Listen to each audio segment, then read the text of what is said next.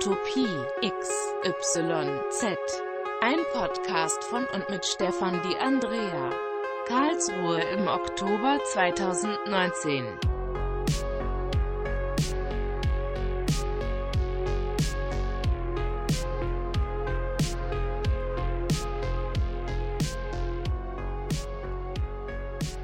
Folge 0006 Utopie XYZ Session 3 mit Michael Wunsch. Danke, Google.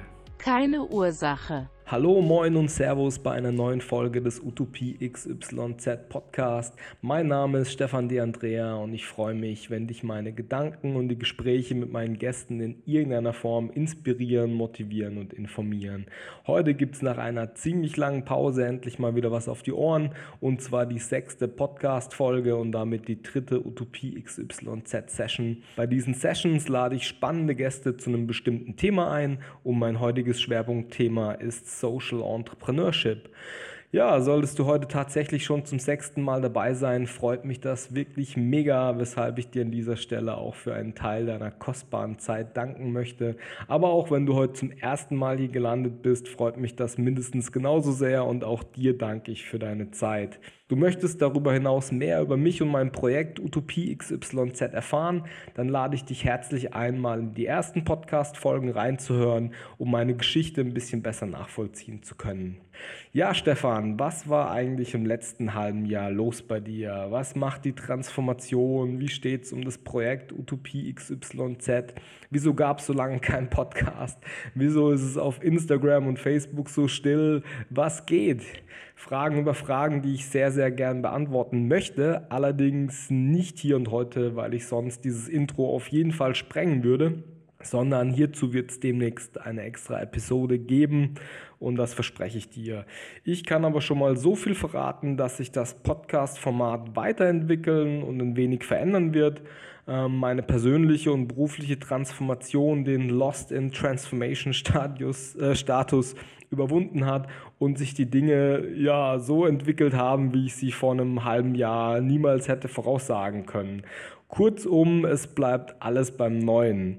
Aber hierzu dann beim nächsten Mal auf jeden Fall mehr, denn jetzt möchte ich schnellstens die Aufmerksamkeit meinem heutigen Gast widmen, der dich und mich mitnimmt in die spannende und vor allem bedeutende Welt des sogenannten Social Entrepreneurship.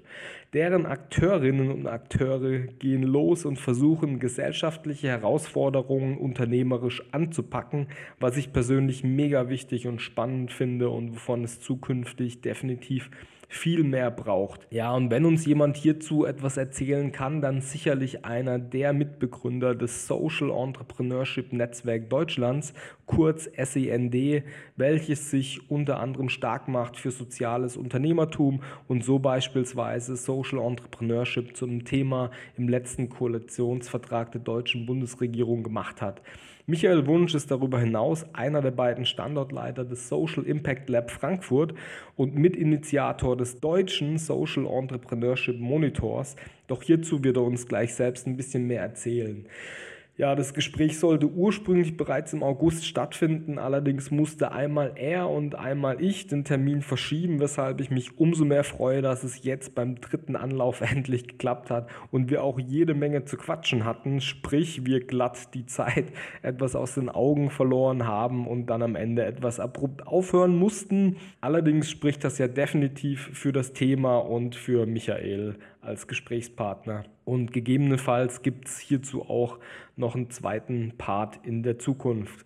Jetzt aber erstmal ganz viel Spaß bei der dritten Utopie XYZ Session mit Michael Wunsch und in diesem Sinne geht's jetzt los. Schön, dass wir heute wieder bei einem nach längerer Verzögerung äh, einem neuen Utopie XYZ Podcast und einem Session äh, Gespräch gelandet sind. Mein heutiger Gast Michael Wunsch, über den ich ja auf über einen ganz komischen Zufall eigentlich gestoßen bin. Und ähm, ich glaube eigentlich nicht so wirklich an Zufälle.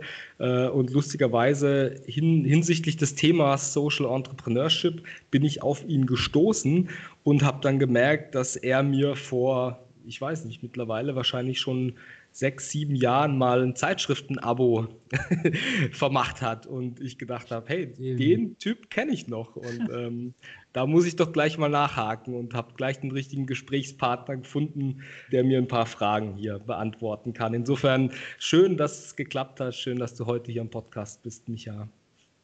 Ja, vielen lieben Dank, schön, dass ich dabei sein darf.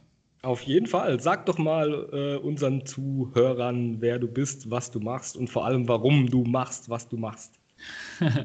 Sehr gerne. Also, mein Name ist Michael Wunsch. Ähm, ich bin momentan der Standortleiter des Social Impact Lab Frankfurt. Ähm, das mache ich gemeinsam mit meiner Kollegin, der Birgit. Dort äh, haben wir so einen Inkubator, also so ein, so ein Ort, wo ähm, soziale Startups gegründet werden, also nachhaltige Startups gegründet werden.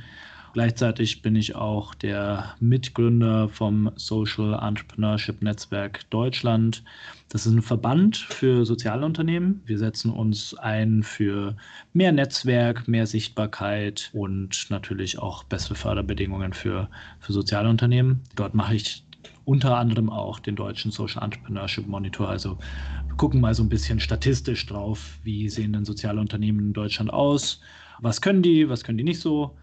Das haben wir das letzte Mal, äh, Jahr das erste Mal gemacht und ähm, dieses Mal, äh, dieses Jahr haben wir die zweite Umfrage gestartet und wahrscheinlich kommt im Januar dann der viel erwartete Report heraus.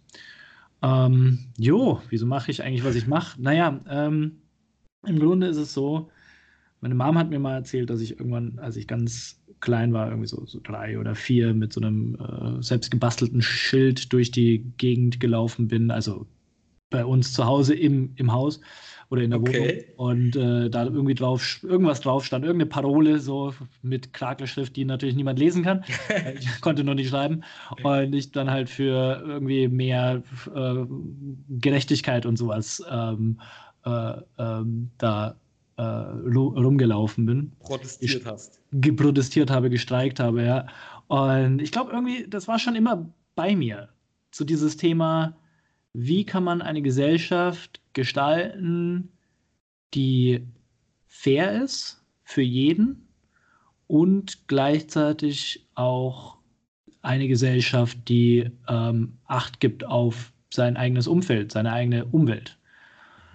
Und das ist mir irgendwie nie abhanden gekommen und ich bin da immer diesem, ähm, diesem Mantra treu geblieben und daher bin ich so bei diesem Thema Social Entrepreneurship gelandet, weil das für mich eine Möglichkeit, eine Möglichkeit von vielen, aber eine ziemlich coole und neue Möglichkeit ist, um Nachhaltigkeit in die Welt zu bringen.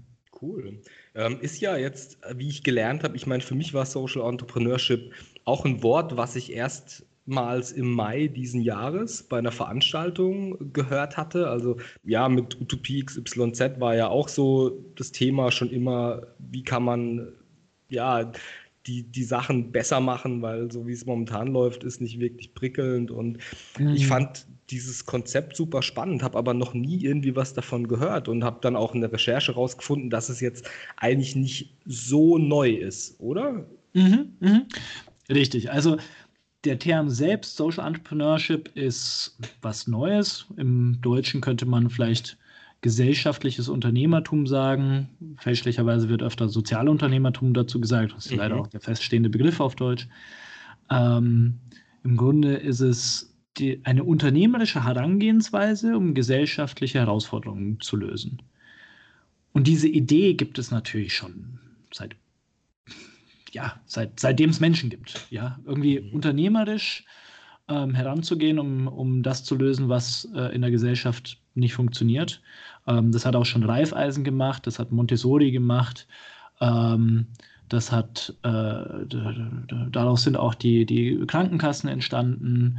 Ähm, daraus sind auch vieles, was jetzt Wohlfahrt heutzutage in Deutschland ist, äh, entstanden. Mhm. Ähm, das heißt, es gibt es schon seit eh und je, aber jetzt erst seit äh, Muhammad äh, Yunus ähm, den Nobelpreis gewonnen hat. Ich glaube 2006 müsste das gewesen sein. Ähm, müsste, man, müsste ich aber nochmal genauer nachschauen.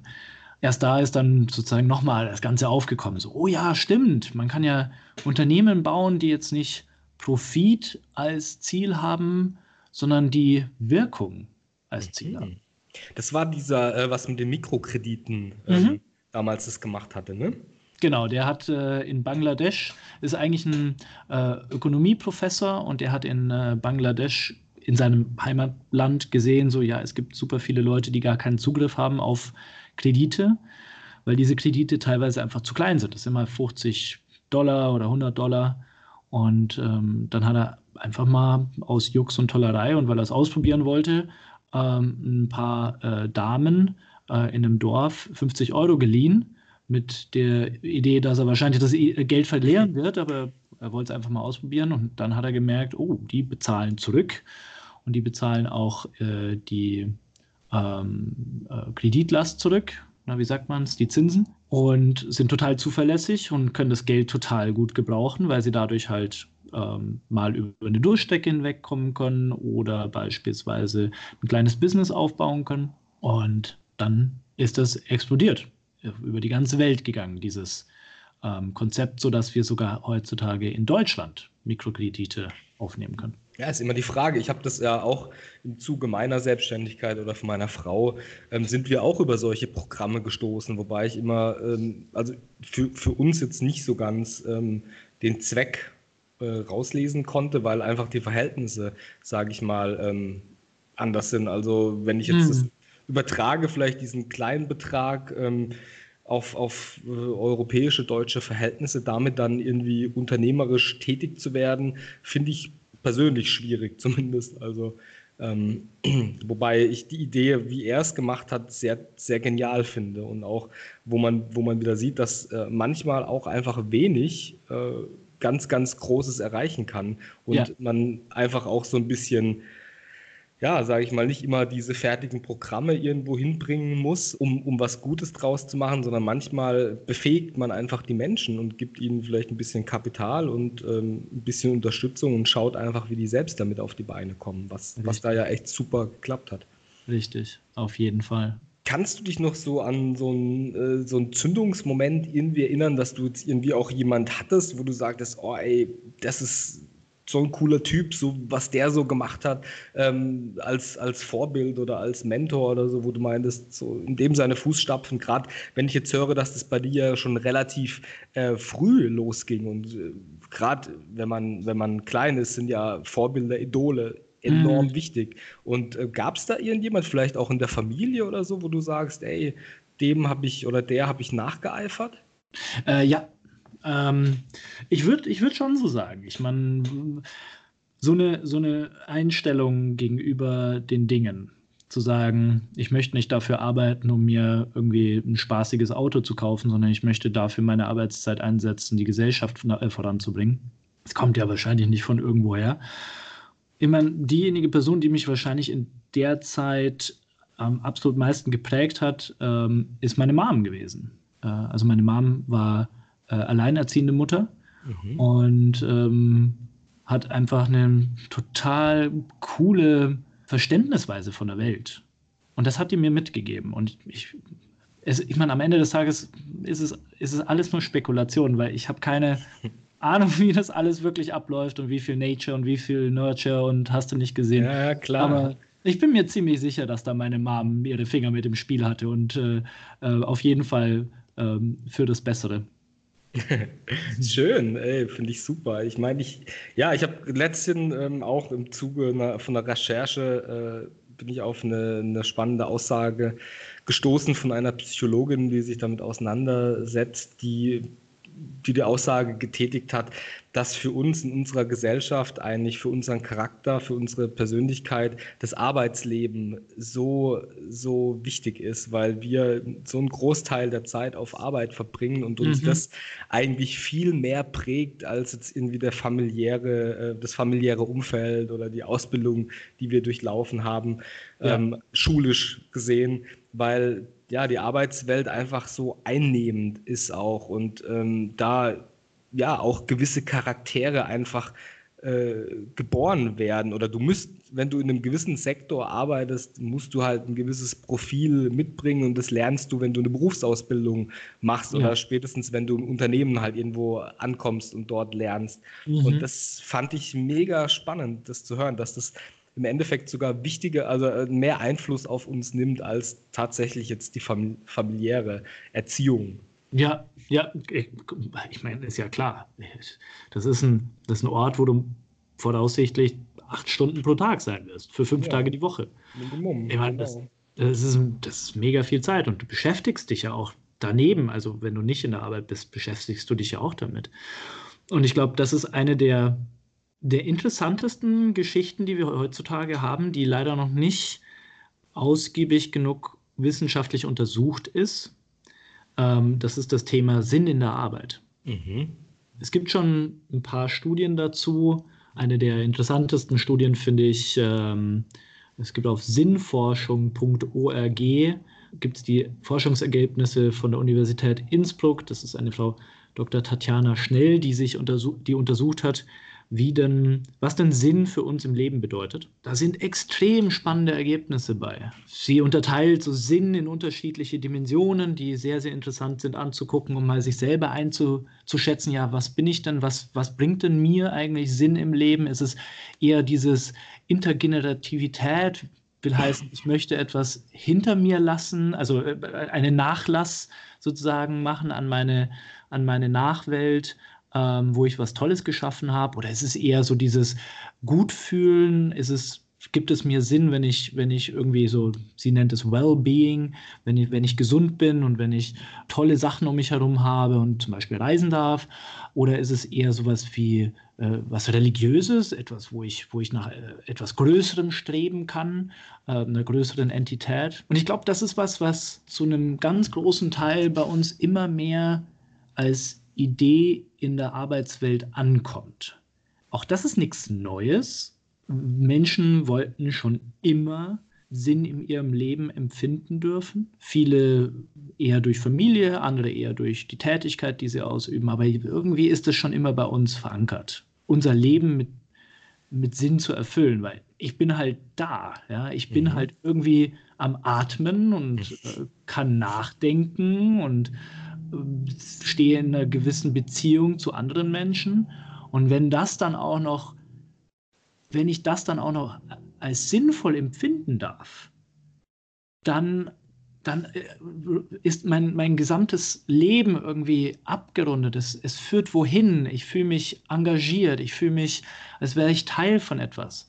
Und ich glaube, dadurch, dass wir ein relativ reiches Leben führen in der westlichen Welt, Mhm, absolut. Kommt es auch immer mehr bei uns als eine Anforderung ans Arbeitsleben? Das will heißen, so, so zu was wir gehören, äh, die Generation Y, die fragt auch danach, ja, wie kann denn mein Arbeitsleben mir auch Sinn geben? Wie kann ich das, was, was ich tue, mit dem verbinden, was mir, äh, was mir irgendwie sinnvoll erscheint? Da sieht man extrem viel, ähm, was so daraus passiert. Ähm, du hast zum Beispiel ähm, Arbeitgeber, die sich komplett anders aufstellen müssen, um halt Talent zu attrahieren. Aber zum anderen hast du halt auch Social Entrepreneurship. Ich denke, und das ist jetzt auch nicht wissenschaftlich gesichert und daher eher eine subjektive Einschätzung. Ich denke, der große Drang hin zu äh, sich betätigen zu dürfen für die Gesellschaft und gleichzeitig trotzdem Geld verdienen zu dürfen, also sprich Social Entrepreneurship, kommt daher, dass wir mehr Sinn empfinden möchten in unserem Leben. Deswegen hast du ganz viele junge Gründerinnen und Gründer, die ihre eigenen, also die das riesengroße Risiko eingehen, ein eigenes Unternehmen zu gründen, ein eigenes Startup, das versucht, gesellschaftliche Herausforderungen zu lösen. Absolut. Äh, das ist auch etwas, was ich sehr stark verfolge, so in der letzten Zeit. Ich habe mich ja sehr stark mit dem Thema, oder es ist einfach mein Schwerpunktthema Markenentwicklung und ähm, habe mich im Zuge jetzt der letzten Monate da ja auch in Recherchearbeit begeben und verfolge ja auch diese Entwicklung, dass der Purpose, ähm, wie ja. es international so schön heißt, auch immer, immer wichtiger wird, auch im Branding. Ähm, ja. Auch so Corporate Social Responsibility, solche Kisten, ähm, die es zwar schon länger gibt, das ist ja jetzt auch mhm. nichts Neues, aber äh, neu daran ist, dass die Leute das überprüfen. Ähm, vor allem junge, jüngere Generationen, die sagen, wie du es jetzt gerade so schön beschreibst, ich würde dem auch vollkommen zustimmen und äh, sagen, dass, dass sich das gerade sehr stark ändert, die nicht nur schauen, machen die da irgendwie was, ähm, sondern wie gut machen die das auch und mhm. meinen die das tatsächlich ernst? Also während es vielleicht bis vor ein paar Jahren einfach als Marketingaktivität ausgereicht hat und ähm, die Leute gesehen haben, ah hey, okay, ja, die engagieren sich ja vielleicht auch irgendwo und die machen da ja ein bisschen was, werden, glaube ich, heutige Bewerber immer kritischer und schauen nicht nur, ob es sowas gibt, sondern die prüfen durch Social Media, äh, unsere Informationsgesellschaft, in der wir uns ja jetzt befinden, erlaubt halt auch immer mehr die Prüfung solcher Aktivitäten und was ja auch gut ist, so dass, dass praktisch Leute kritisch hinterfragen und sagen, ja, hey, okay, ihr habt das jetzt auf eurer Webseite zwar stehen, aber was macht denn ihr da jetzt tatsächlich, außer dass ihr einmal was gemacht habt und es jetzt auf der Webseite stehen habt? Ja. Und das finde ich auch so klasse. Das ist ja auch so ein bisschen das, was ich versucht habe, ähm, bei Utopien so eine Richtung zu gehen, zu, zu überlegen, wie bewege ich denn jetzt oder wie sensibilisiere ich denn auch vor allem Unternehmen dafür, mhm. zu sagen, hey, auch wenn das vielleicht bis vor ein paar Jahren gereicht hat, dann da irgendwie mal alle paar Jahre was zu machen oder generell mal ähm, zumindest auch einfach nur war, ist ja schön, wenn sowas einfach nur mal irgendwie auf einer Tagesordnung steht. Aber wir befinden uns an einem Punkt, wo das nicht mehr ausreicht, sondern mhm. äh, Marken dienen zur Identifikation und dementsprechend wollen die Konsumenten auch immer mehr über Marken wissen und da ist dann viel mehr Abfrage, viel mehr äh, ja, Informationsdurst, was da alles passiert. Und vor allem, wie wir es kennen, äh, oftmals ist es halt so, dass halt eher auch die negativen Ereignisse plattgetreten werden und auch sich ganz schnell verbreiten und das natürlich dann auch so eine Marke sehr schnell sehr schade, also ihr sehr, sehr schnell sehr großen Schaden anrichten kann.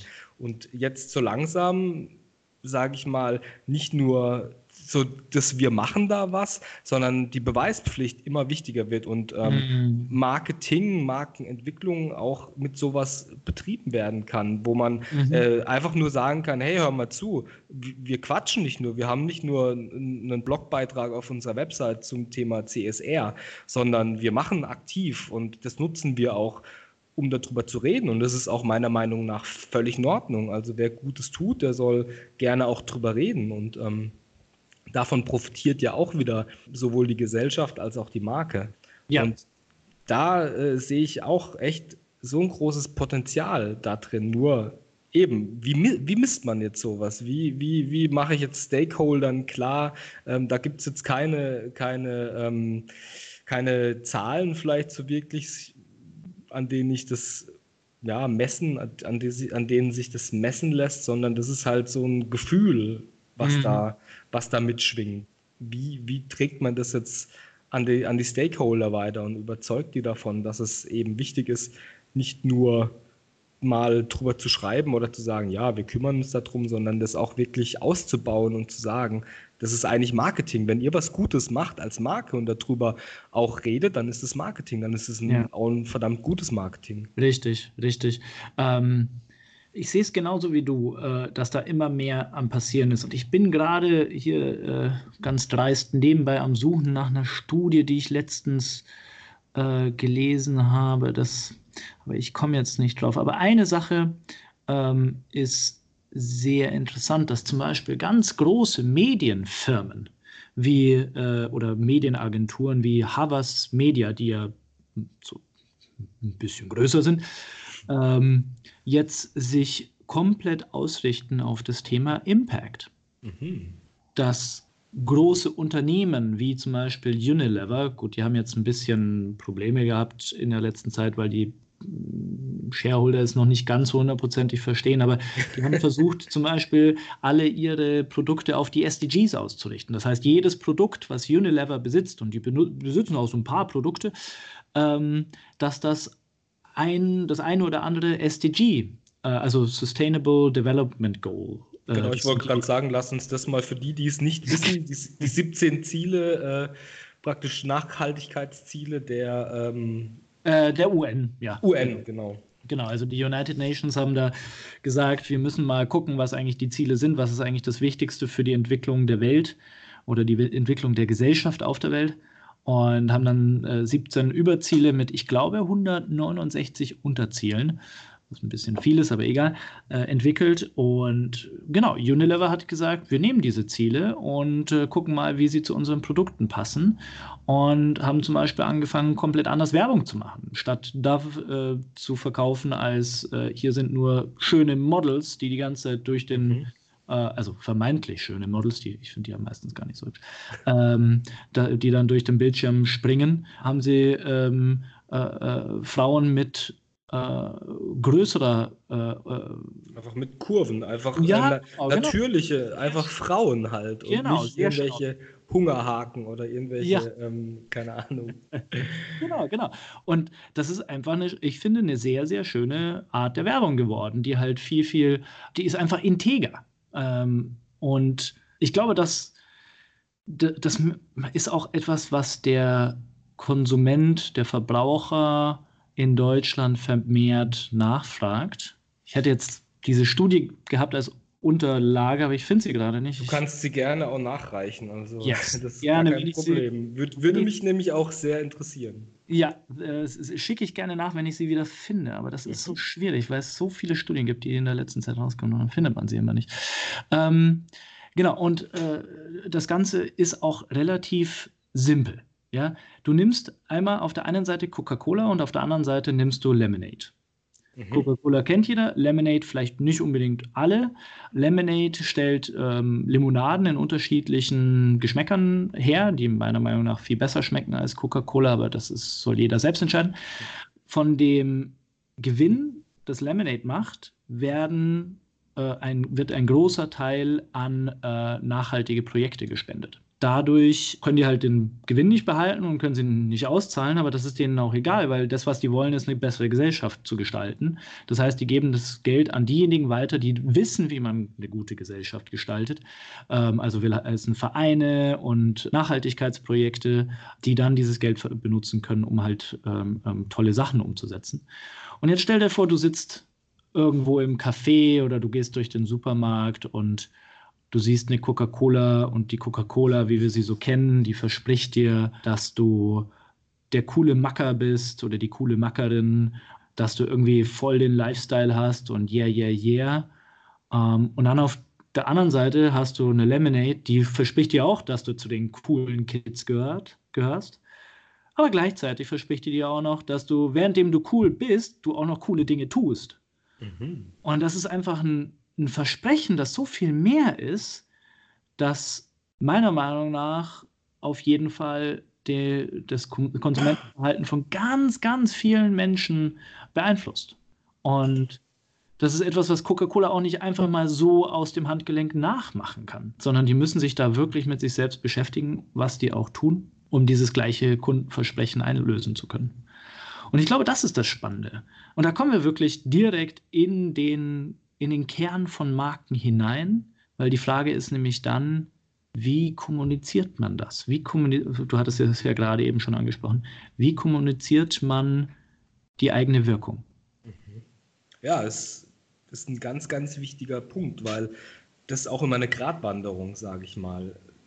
Je nachdem. Es ist spannend, dass du das Beispiel Unilever ähm, bringst, weil ich da jetzt auch schon wieder so ein bisschen in mir drin, der Verbraucher und der, der kritische Verbraucher, mhm. sich natürlich die Frage stellt, wie ernst meinen die das eigentlich? Ohne jetzt genau zu wissen oder ohne da jetzt irgendwas aussprechen zu wollen, wo ich nicht weiß.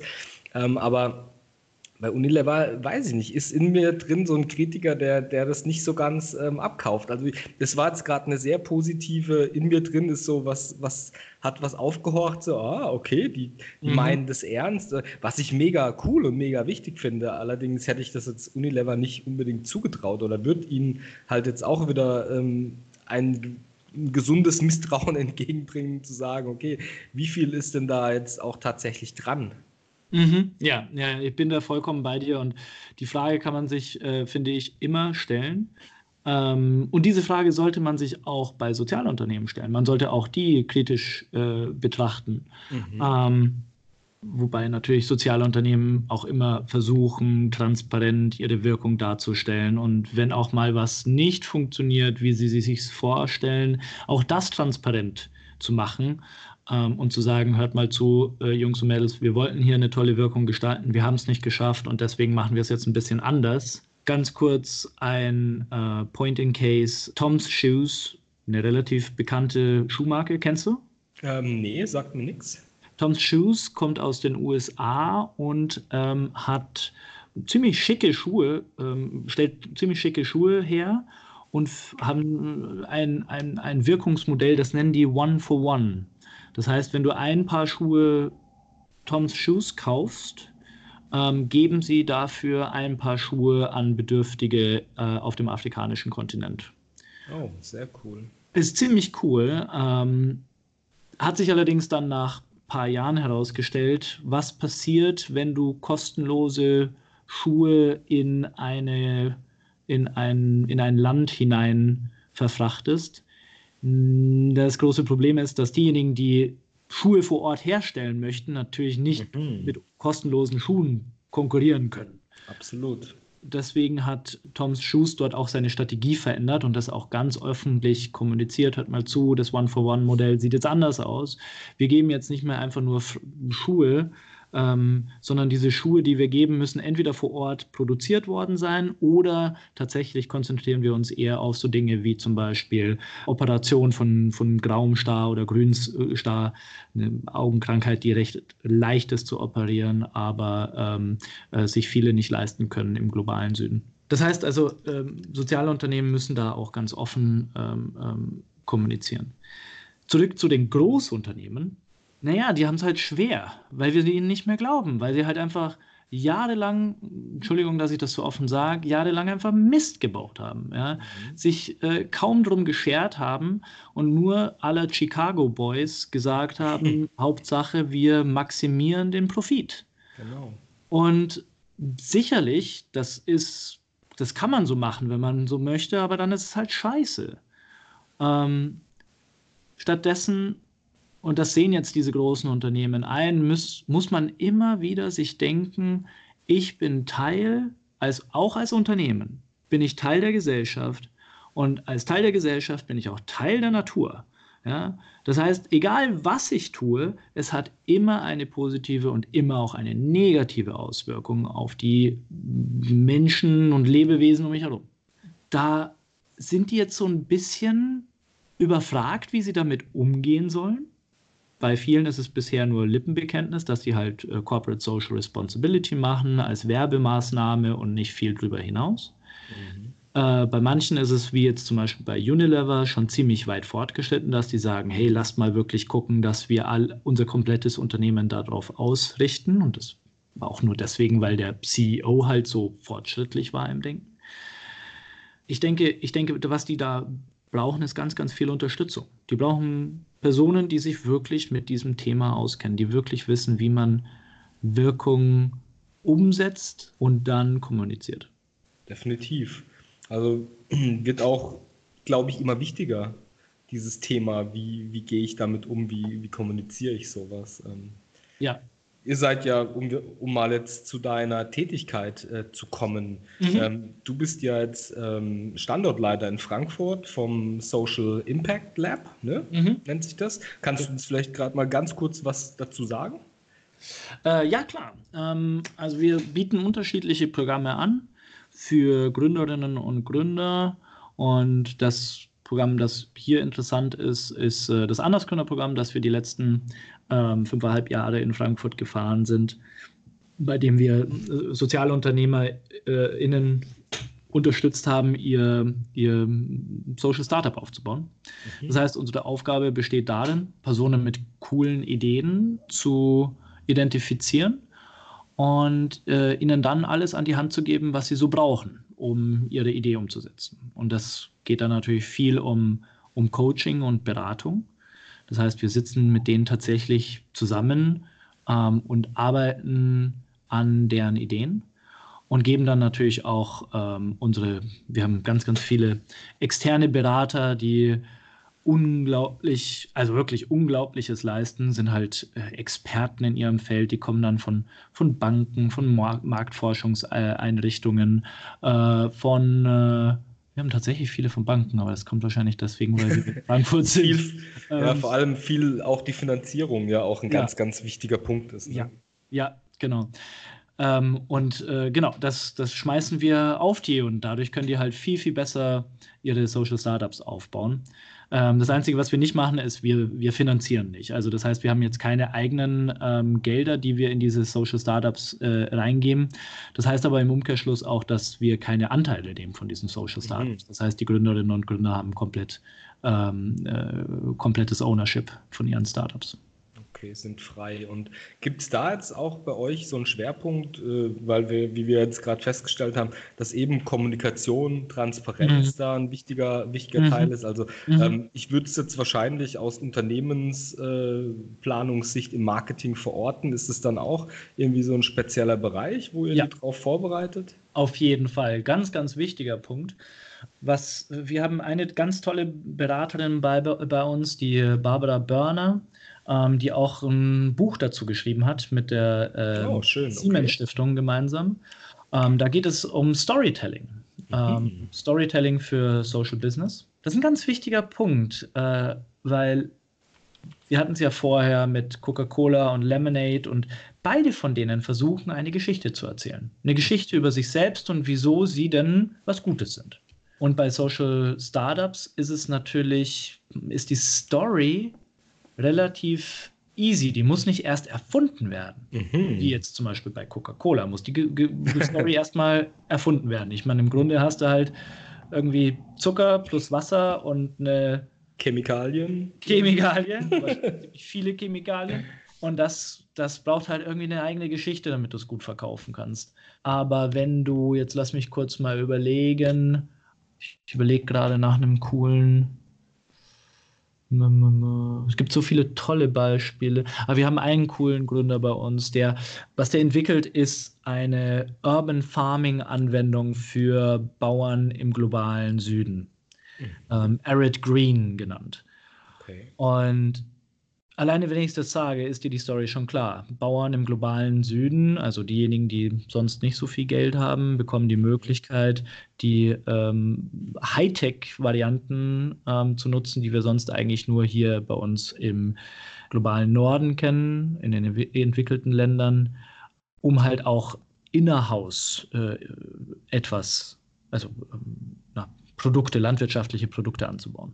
Mhm da brauchst du dir keine Story mehr zu überlegen. Die Story ist da. Das ist die Story. ja, das ist Fall. die Story. Und dann geht es nur noch darum, zu versuchen, das äh, klar und eindeutig zu machen. Also will heißen, die Story äh, verdaubar zu machen. Zu, dass, dass jemand, der sich jetzt nicht mit Landwirtschaft auskennt und nicht mit Hightech und Sensoren und hast du nicht gesehen, trotzdem das nachverfolgen kann und verstehen kann, wieso das wichtig ist. Absolut. Da geht es ja dann meist mehr drum. Da kommt ja der Experte, der, der, der ähm, erzählt jetzt von seiner Idee und ähm, der nutzt natürlich eine gewisse Sprache, die hm. ein gewisses äh, Hintergrundwissen einfach voraussetzt. Und dann ist ja einfach auch ganz, ganz wichtig, das runterzubrechen und manchmal auch ein bisschen umzugestalten, dass es einfach verständlich wird, auch für jemanden, der nicht, nicht aus dem Bereich kommt oder einfach äh, nicht so viel Hintergrundwissen hat. Mhm. Absolut. Genau, genau. Ich habe jetzt außerdem diese Studie gefunden. Oh, sehr cool. Gerne ähm, einmal kurz noch mit hineinbringen möchte, weil es geht Auf ja vor allem Fall. auch um das Thema Marketing. Es mhm. ist eine mhm. Marketingagentur, die das Ganze gemacht haben. Die nennen sich Polycore. Okay. Ich glaube, die sind aus Hamburg, wenn mich nicht alles täuscht. Mhm. Aber ich, äh, ja, doch, sind in Hamburg. Und die haben unterschiedliche Segmente herausgearbeitet, gemeinsam mit ihrem, ihrem äh, Partnern. Mhm. Und eine der die, die, die, die interessanteste Gruppe sind die Gruppe, äh, das Segment der konsequenten Weltverbesserer. schöner, schöner. Toll, oder? Ähm, die, sagen dort drüber, dass die sind konsequente Weltverbesserer, sind in allen Generationen vertreten und äh, leben und handeln alternativ und konsequent, setzen sich bewusst für ihre Umwelt ein. Und die schätzen sie ein ähm, bei 6,7 Millionen Menschen allein in Deutschland. Mhm. 6,7 Millionen Menschen, das ist jetzt nicht unbedingt wenig. Das ist nicht wenig, nee, das stimmt. Dann haben wir zum Beispiel die vorsorglichen Gestalter, da gehört Gen Y und Gen X mit dazu, das sind 3,9 Millionen. Dann haben wir die couragierten Weltretter, ähm, jetzt sind wir nochmal bei 6,5 äh, äh, Millionen. Wir haben auch noch zurückgezogene Pragmatiker, die Untergruppe der Babyboomer. Äh, die Umwelt, das eigene Wohlbefinden und das ihrer Nachkommen sind ihnen wichtig. Werden äh, ähm, äh, zusammengerechnet äh, auf 10,1 Millionen geschätzt. Also du siehst, ähm, da, da ist, das ist eine riesengroße ähm, äh, Anzahl von Menschen in Deutschland, die sich ähm, für solche Themen einsetzen und die auch äh, natürlich wissen wollen, dass sie auch ihre hart verdienten Euronen ähm, in diese Richtung ausgeben können. Das ist immer was, was ich sehr, sehr spannend finde, weil ähm, ich finde es gut und verdammt wichtig, dass, dass es solche Studien auch gibt. Und ähm, wenn man jetzt selber, also brauche ich dir jetzt wahrscheinlich nicht sagen, Thema Blase. Ich, mm. ich mhm. sitze hier in meiner, in meiner Forschungsblase und äh, recherchiere halt äh, zu einem gewissen Thema und bin da halt auch in gewissen Netzwerken unterwegs und man hat dann so Verbündete, Gleichgesinnte und ähm, da ist ja dann immer, da, da könnte man meinen, ey, jetzt die Welt, die ist gerettet, da passiert so viel und ey, geil, endlich haben wir es geschafft. Und dann geht man aus dieser Blase raus, sage ich mal, und ja. trifft einfach, das ist jetzt blöd. Ich, ich will jetzt nicht den, den, den Begriff normale äh, Menschen nutzen. ja, die normale. Aber, aber du weißt, was ich meine. Man, man trifft ja. sich dann einfach mal wieder oder, oder kommt mal wieder in einem anderen Kreis irgendwie unter und, na, und was machst denn du so? Und äh, dann quatscht man darüber und da sind dann immer noch so, da wird man mit Riesenaugen angeguckt oder die Kritik auch immer so, hey, ja, ist ja nett, dass es da so ein paar, paar Leute gibt, die da jetzt so, eben Sozialunternehmer, die da jetzt halt was machen wollen, aber ey, damit machst du keine Kohle. So ja. irgendwie, keine Ahnung. Und dann, ähm, ist es auch so dieses Totschlagargument, wo einfach äh, immer dann äh, ist für mich nicht interessant, weil ja, funktioniert ja nicht. Oder, auf, auf, oder wir können ja jetzt nicht alle äh, so agieren oder bis dann irgendwann mal alle so agieren und was es nicht alles gibt. Und ja. ähm, da ja, das ist manchmal dann schon wieder ein bisschen frustrierend. Das ist immer so mhm. genau auch Thema Vegetarier. Also ähm, ich denke dann auch immer, so, wenn man jetzt irgendwie, wenn ich in meinen sozialen Medien unterwegs bin, ich bin jetzt auch schon einige Jahre Vegetarier und denke immer, hey, das wird doch, wird doch immer irgendwie gefühlt mehr. Aber wenn ich dann mit meiner Familie im Restaurant bin, dann sind meine Frau und ich immer noch die einzigen zwei Vegetarier, die halt dabei sind. Und äh, so viel ist dann irgendwie doch nicht passiert. So, oder? Mhm. Weißt du, was ich meine? Ich bin absolut bei dir, aber man muss halt auch mal sehen, wie schnell die Bewegungen in der Gesellschaft sind. Da ja. sprechen wir nicht über Tage. Und das wäre auch tödlich, wenn das so wäre, wenn ja, die Gesellschaft um sich innerhalb von einem Tag äh, total verändern würde. Nee, äh, man, also, ich finde, was ich so lustig finde, hm, wie soll ich das sagen, dass das, dass das anhört? äh, und zwar, ich bin, ich bin absoluter äh, ich bin absoluter Fan von der Friday for Future Bewegung und äh, Extinction Rebellion und äh, was es da noch für, für weitere tolle Initiativen Klima, gibt. Klima, Klimaschutz vor allem. Genau, genau. Und ähm, das ist total cool. Und was ich allerdings immer lustig oder hm, hm, äh, ich weiß nicht, nicht sehr realitätsnah empfinde, ist, dass die immer sofort auf die Politik abzielen und sagen, hey Politiker, ändert doch mal was. Mach doch mal. Mensch. Mach doch mal. Und die haben auch recht damit. Das ist ja. absolut korrekt. Das ist absolut mhm. korrekt. Und diese, das von uns Bürgern muss das eine ähm, das muss eine, eine große Stimme geben, ähm, damit auch die Politik sich tatsächlich bewegt. Und das ist wichtig. Mhm.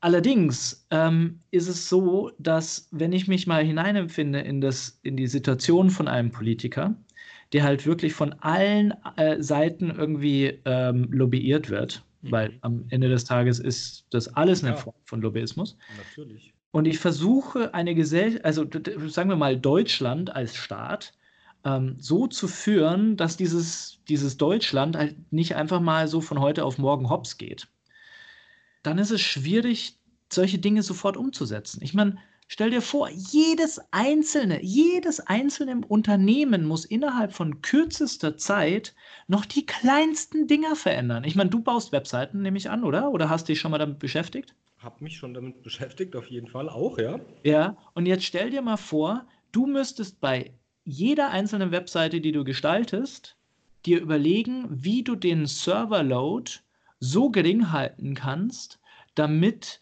ähm, so wenig Strom verbraucht wird wie nur möglich, äh, wenn diese Webseite geladen wird, client-side-mäßig.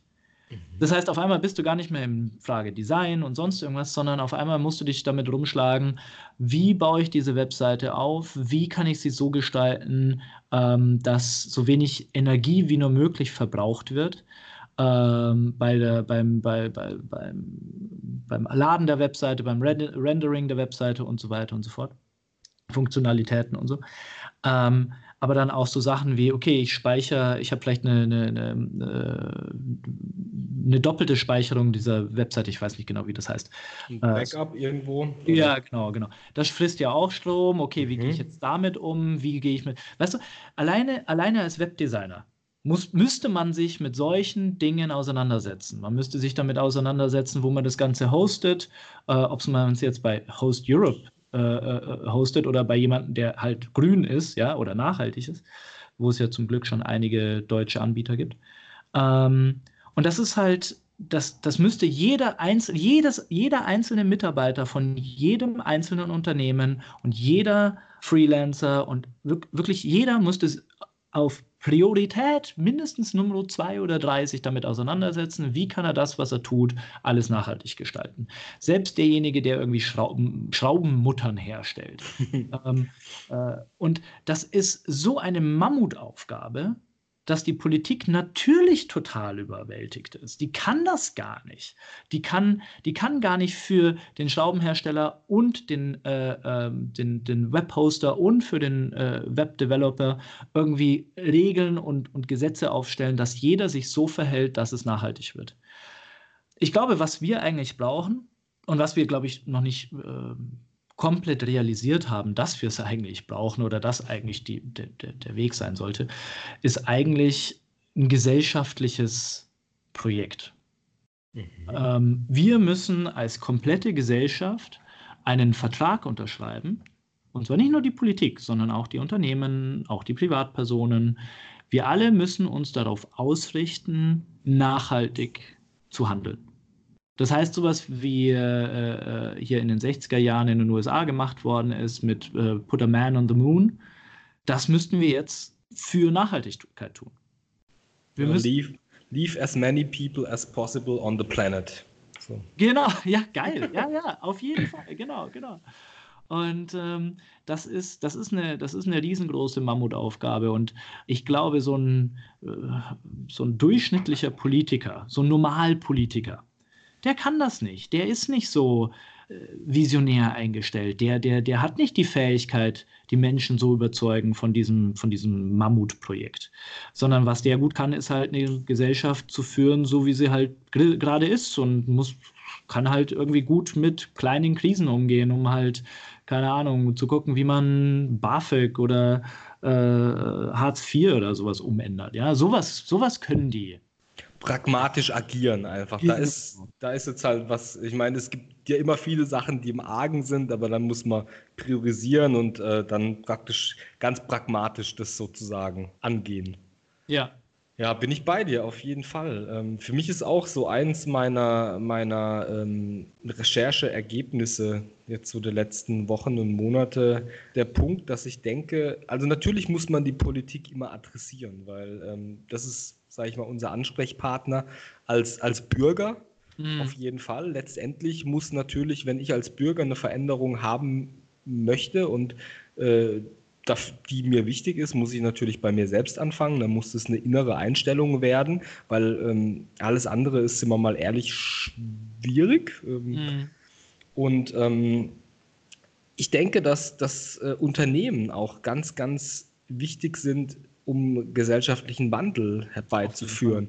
Wir hatten es ja eingangs davon, dass wir in unserem äh, Arbeitsumfeld, in unserem Eiben, äh, Arbeitsleben äh, stärker geprägt werden als in unserem familiären oder Freundeskreis irgendwie. insofern finde ich, dass mehr Arbeitgeber oder mehr Unternehmen einfach auch diese Verantwortung vielleicht annehmen müssen, zu sagen, hey, okay, äh, wir sind ein sehr guter Motor oder ein, guter, ähm, eine gute Übersetzung, sage ich mal, für Werte, für, für, für, äh, für äh, Wandel der Gesellschaft, gesellschaftlichen Wandel. Und ja. da auch so ein bisschen das Bewusstsein rein muss, dass man da vielleicht anfängt, weil wenn, wenn ich jetzt sagen wir als, als Unternehmer oder als Unternehmen anfange, meine Mitarbeiter darauf für sowas zu sensibilisieren und jetzt nicht nur von oben herab sage, hey, wir müssen jetzt halt, weil der Markt verlangt gerade, dass, dass Nachhaltigkeit äh, bedient wird, sondern das auch wirklich ähm, zu leben und ähm, ja. da in eine Kultur zu bringen, das einfach, deswegen Unternehmenskultur, dass mhm. viele Sachen, um jetzt mal ein bisschen weiter auszuholen, die es eigentlich schon ganz, ganz lange gibt, wo, wo eigentlich so dieses ganze Corporate Identity, Corporate Design, Corporate Behavior, das ist ja, ja alles ein alter Hut. Das gibt es schon alles seit den 60er Jahren. Und ähm, das ist auch richtig. Das Problem ist nur, dass das nicht so konsequent durchgesetzt wird oder wurde die ganzen letzten äh, Jahrzehnte, weil die Kontrolle davon halt unglaublich schwer ist. Weil ja. im Endeffekt war Unternehmenskommunikation lag beim Unternehmen. Jedes Unternehmen mhm. konnte selbst steuern, was praktisch nach außen geht und äh, wie gewisse Dinge, ob die überhaupt angesprochen werden, ob die überhaupt öffentlich zugänglich sind oder nicht. Und wenn ja, dann auch wie sie an die Öffentlichkeit kommen. Und die Zeiten sind vorbei. Ähm, sind wir mal ehrlich. Also heutzutage, jeder hat ein, ein Aufnahmegerät, eine Kamera mit dabei und ähm, jeder hat auch Plattformen, um einfach eine, eine, Öffentlichkeit zu erreichen.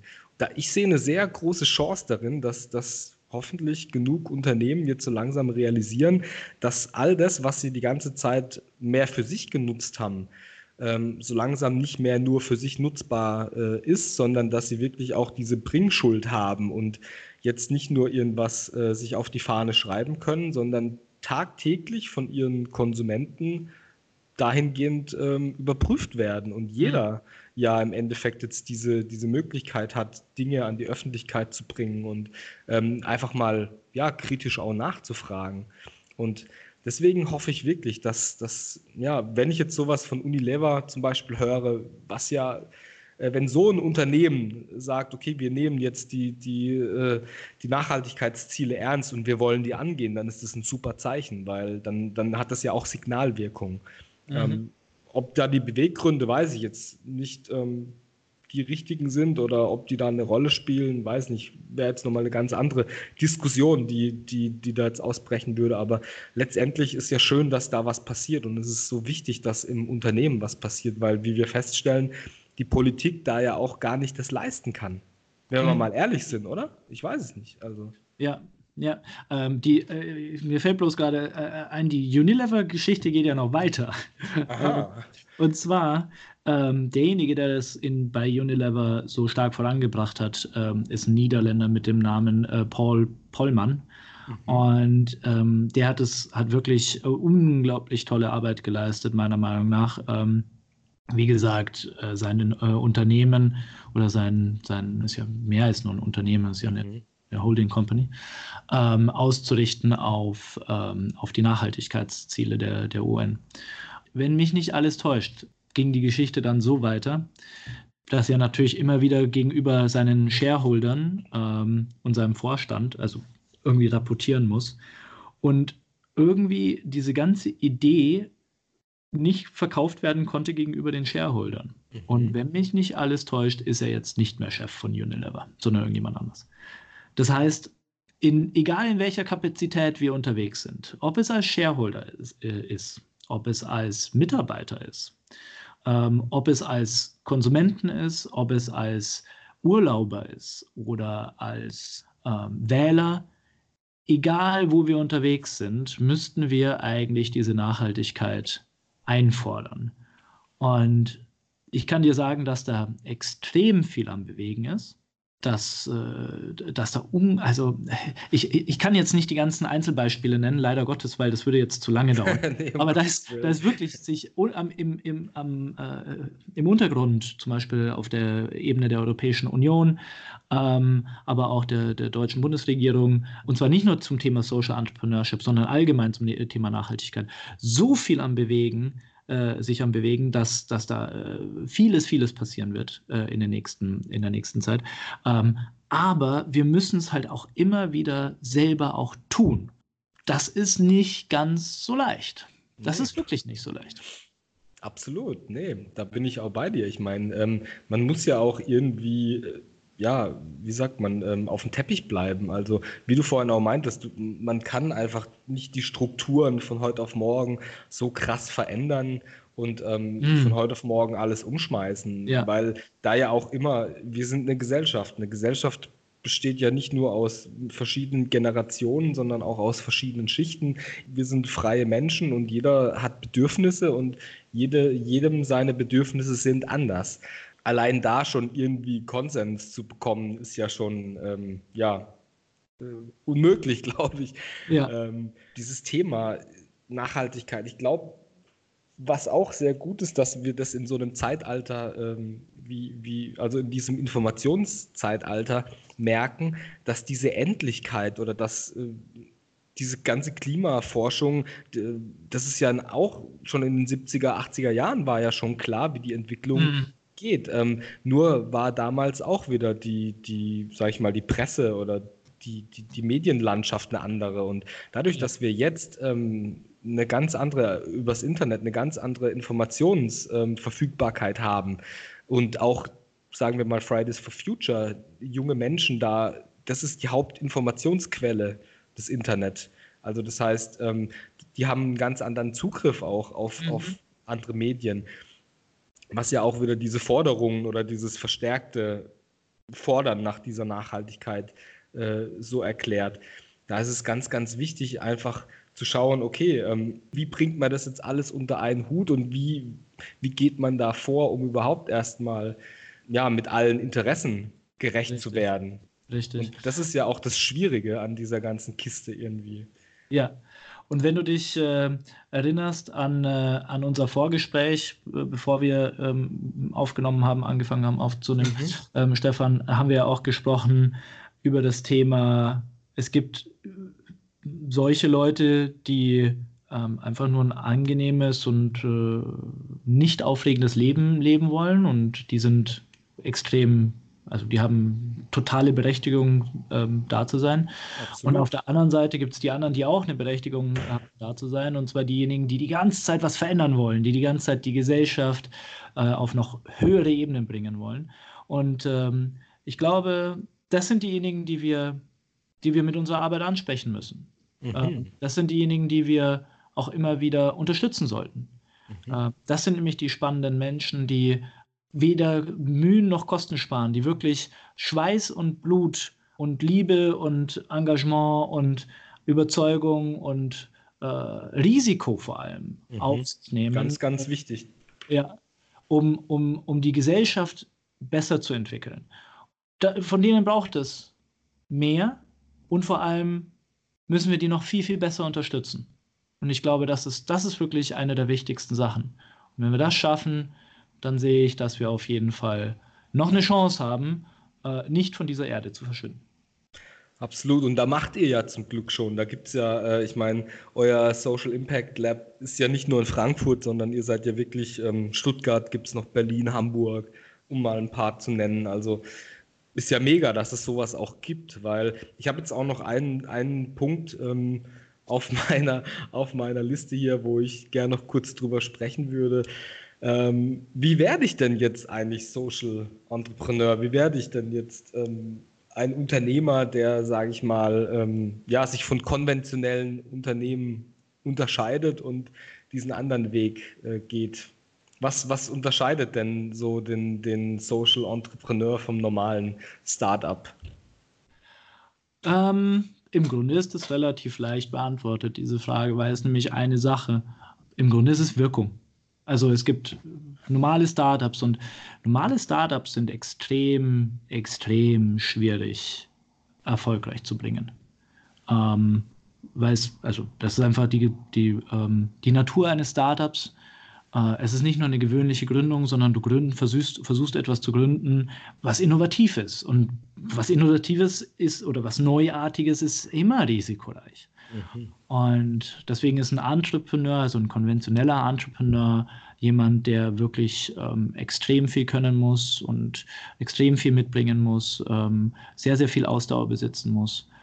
Und ein Social Entrepreneur, Social Entrepreneurs sind die Königinnen des Entrepreneurships, weil die nämlich noch viel mehr Risiko eingehen. Ja, der normale Entrepreneur, der hat nur einen Kunden, den er zufriedenstellen muss. Und das ist schon super schwierig. Aber ein Social Entrepreneur, der hat auf der einen Seite den Kunden, den er zufriedenstellen muss, und auf der anderen Seite auch noch den Wirkungsempfänger oder die Wirkungsempfängerin. Das heißt, das sind diejenigen, die die Hauptnutzer sind äh, von der Wirkung, die du gestaltest. Es können zum Beispiel ähm, Menschen mit Beeinträchtigung sein oder Menschen mit Migrationshintergrund oder äh, die Natur, zum Beispiel ein Wald äh, oder, oder ähnliches.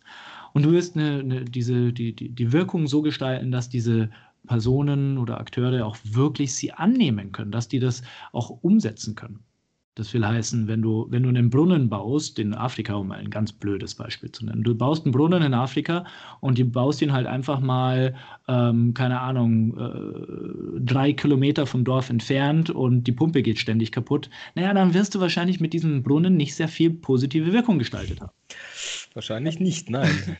und das heißt, als Social Entrepreneur, wenn du jetzt diesen Brunnen bauen würdest, dann musst du dir überlegen, okay, wie kann ich den Brunnen so bauen, dass die Leute ihn wirklich nutzen können, dass er wirklich positiv ist für die Leute und dass dann die Menschen, die ihn nutzen, auch noch zusätzliche Effekte wahrnehmen können, wie zum Beispiel, dass sie weniger Zeit brauchen, um dorthin zu gehen oder ähm, das Wasser da sauberer ist und deswegen sie weniger krank werden. Und diese Zeit, die frei wird, ähm, zum Beispiel benutzt werden kann, um eine anständige Ausbildung zu machen, was eine super, super wichtige Sache ist. Dieses Spannungsfeld zwischen auf der einen Seite hast du die bezahlenden Kunden und auf der anderen Seite hast du die Wirkungsempfänger, das ist wirklich eine unglaubliche Kunst, das hinzubekommen.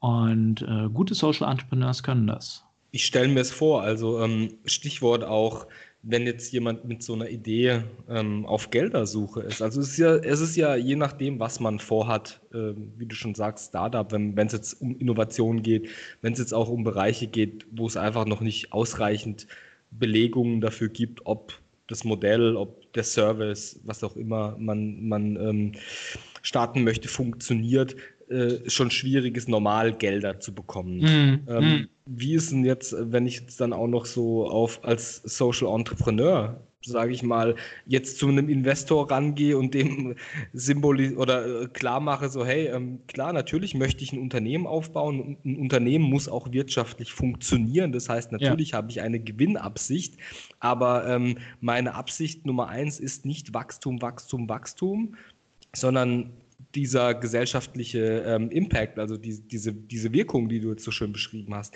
inwieweit ist es für Investoren dann interessant, in sowas zu investieren? Oder wie ist da so die Erfahrung? Ich würde jetzt aus, meinem, aus meiner Meinung denken, dass es halt auch extrem schwierig ist, da auch Investoren zu finden, die jetzt ja. Also sage ich mal konventionelle Investoren. Natürlich wird es da mit Sicherheit auch spezielle Investoren geben, die genau in sowas investieren, aber ob das die Mehrheit ist, wage ich zu bezweifeln.